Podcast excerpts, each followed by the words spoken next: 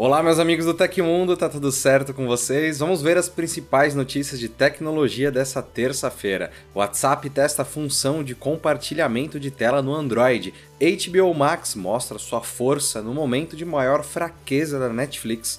Polícia Civil prende 33 suspeitos de extorquir brasileiros em golpes dos nudes e muito mais. Eu te vejo depois da vinheta com todos os detalhes, até daqui a pouquinho.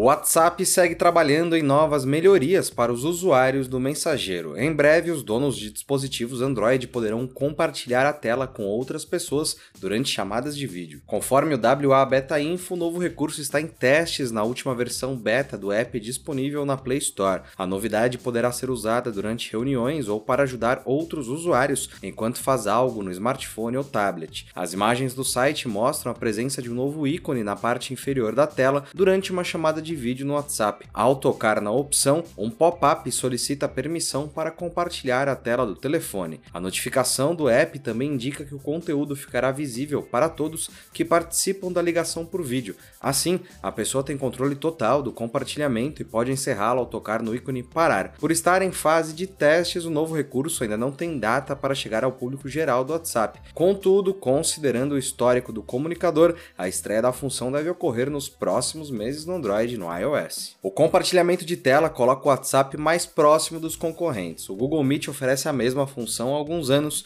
enquanto os usuários da Apple podem usar o SharePlay em dispositivos com iOS, iPadOS e macOS. A proliferação de ferramentas avançadas da inteligência artificial está revolucionando a forma como programamos, permitindo que qualquer pessoa se torne um programador com apenas alguns comandos simples. Essa afirmação foi feita pelo CEO da Nvidia, Jensen Huang, durante uma conferência na Computex em Taipei, Taiwan. A IA está inaugurando uma revolução no campo da computação, destacou Huang em seu discurso, acrescentando: em cada era da computação tivemos a oportunidade de realizar coisas que antes eram consideradas impossíveis, e a inteligência artificial certamente se qualifica para esse papel. Todo mundo é um programador agora, você só precisa dizer algo para o computador. A popularização da IA tem levado a uma crescente adoção de ferramentas com a tecnologia por empresas de diversos setores, impulsionando a capitalização de mercado da Nvidia para quase 1 trilhão de dólares este ano. Os processadores da empresa têm sido fundamentais em iniciativas de inteligência artificial, como o ChatGPT da OpenAI, que desencadeou o atual frenesi em seu lançamento público no final de 2022. No evento, o Huang também anunciou novos produtos e parcerias relacionadas à IA, evidenciando a rápida expansão dessa tecnologia. Uma das parcerias em destaque é com a gigante de publicidade WPP, com o objetivo de desenvolver anúncios gerados por computador utilizando a plataforma da Nvidia. Se você acompanha filmes e séries, bem como os desdobramentos do mercado de streaming, certamente deu de cara com alguma notícia sobre a Netflix e o HBO Max durante o final de semana. Ambas as plataformas protagonizaram grandes manchetes recentemente, mas por motivos totalmente opostos. Na semana passada, a Netflix anunciou uma nova cobrança para quem compartilha senhas com pessoas de outras casas, o que rendeu reclamações de usuários no Brasil e no mundo. Mais do que reclamações, a ação também gerou cancelamentos de assinaturas. Com isso, até mesmo o Procon entrou em ação contra a Netflix. Em diferentes estados, o órgão de defesa do consumidor brasileiro notificou o streaming em busca de respostas sobre a taxa extra imposta para a residência, o que pode ferir o código do consumidor. Enquanto a Netflix vive um grande momento de de fraqueza perante a seus assinantes, o HBO Max acabou surfando no sucesso no mesmo período e sem precisar cutucar a maior concorrente. Consagrada por suas produções de sucesso, a plataforma da HBO exibiu no último domingo o final de duas séries aclamadas pelo público e crítica, mostrando sua força com conteúdos originais. O seriado Succession, que passou o rodo em premiações como o Emmy, ganhou um episódio final com cerca de uma hora e meia no domingo. Logo após o final final de Succession, o Max também contou com mais uma estreia aguardada, o final de Barry. A série de drama e comédia liderada por Bill Hader contou com um desfecho surpreendente para sua quarta e última temporada, mas foi ofuscada nas redes sociais pelo outro season finale da noite. As estreias de peso marcam o fim de uma maratona de sucesso do HBO Max, com lançamentos de episódios semanais para suas maiores séries. O streaming virou sinônimo de domingo nas redes sociais. Apesar de maio estar acabando conturbado para a Netflix, as coisas podem mudar no mês que vem. A plataforma de streaming terá estreia de séries de peso em junho, incluindo as séries queridas como The Witcher e Black Mirror. Será que o retorno de figurões pode ajudar a gigante do streaming a ganhar o coração dos assinantes novamente? Você pode responder essa pergunta aqui embaixo.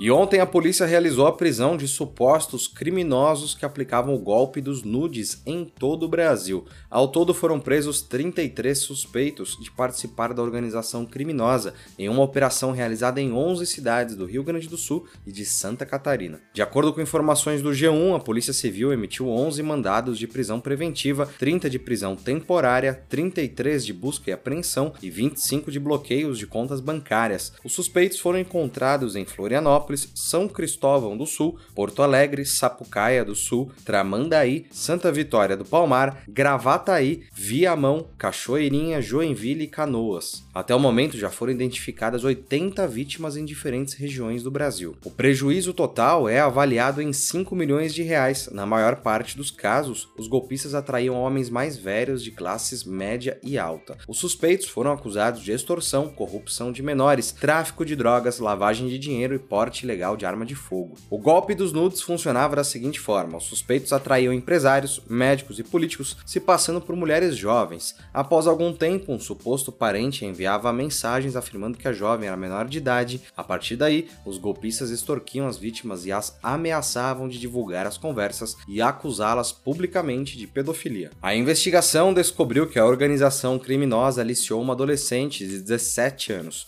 O trabalho dela era se fotografar, assim, os suspeitos usavam as imagens para atrair mais homens para o golpe. A jovem recebia até 200 reais por um pacote de fotos. De qualquer forma, os policiais suspeitam que outras jovens foram aliciadas. As ações da Netflix fecharam em alta nos últimos dias após o anúncio da taxa de R$ 12,90 por compartilhamento de senhas.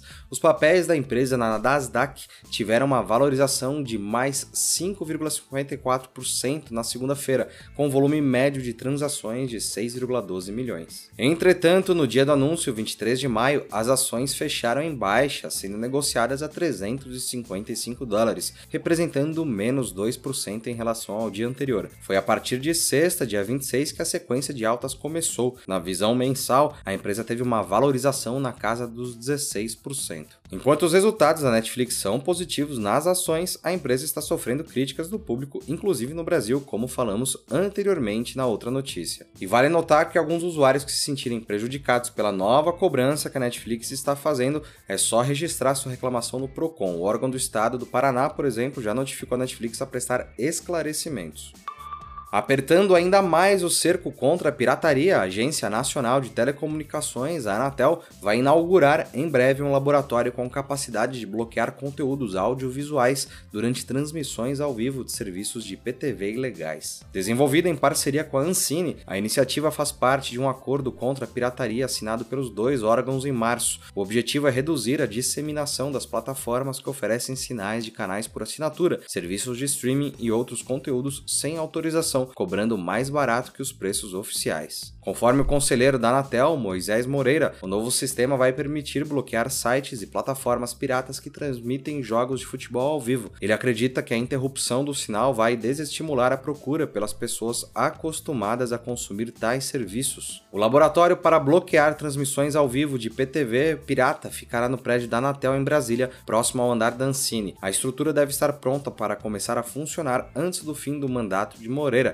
que se encerra em novembro deste ano. O bloqueio remoto via IP desses dispositivos, que funcionam como decodificadores pirateados, começou a ser realizado em fevereiro. Desde então, centenas de IPs já foram bloqueados, segundo o conselheiro, enquanto mais de 1,5 milhão de caixinhas sem homologação foram apreendidas entre 2021 e 2022. A Anatel também destacou que o uso dos aparelhos representa riscos para quem pirateia o sinal de canais e plataformas de streaming. Conforme a agência, muitos dispositivos ilegais carregam malware capazes de roubar dados pessoais, inclusive senhas de bancos e outras informações financeiras. E aconteceu na história da tecnologia em 30 de maio de 1896, o primeiro acidente automobilístico registrado ocorreu na cidade de Nova York, quando um Duria Motor Wagon, dirigido por Henry Wells, colidiu com uma bicicleta pilotada por Evelyn Thomas. E se você gostou do nosso programa, pode ajudar muita gente mandando um valeu demais aí embaixo ou deixando um like, amigão. Todos os links estão no comentário e descrição. E essas foram as notícias do Hoje no Tecmundo dessa terça-feira. O programa vai ao ar de segunda a sexta, sempre no fim do dia. Aqui quem fala é o Felipe Paião e amanhã tem mais. Você pode me encontrar lá no Twitter pela arroba Felipe Paião. A gente se vê amanhã. Um grande abração e tchau, tchau.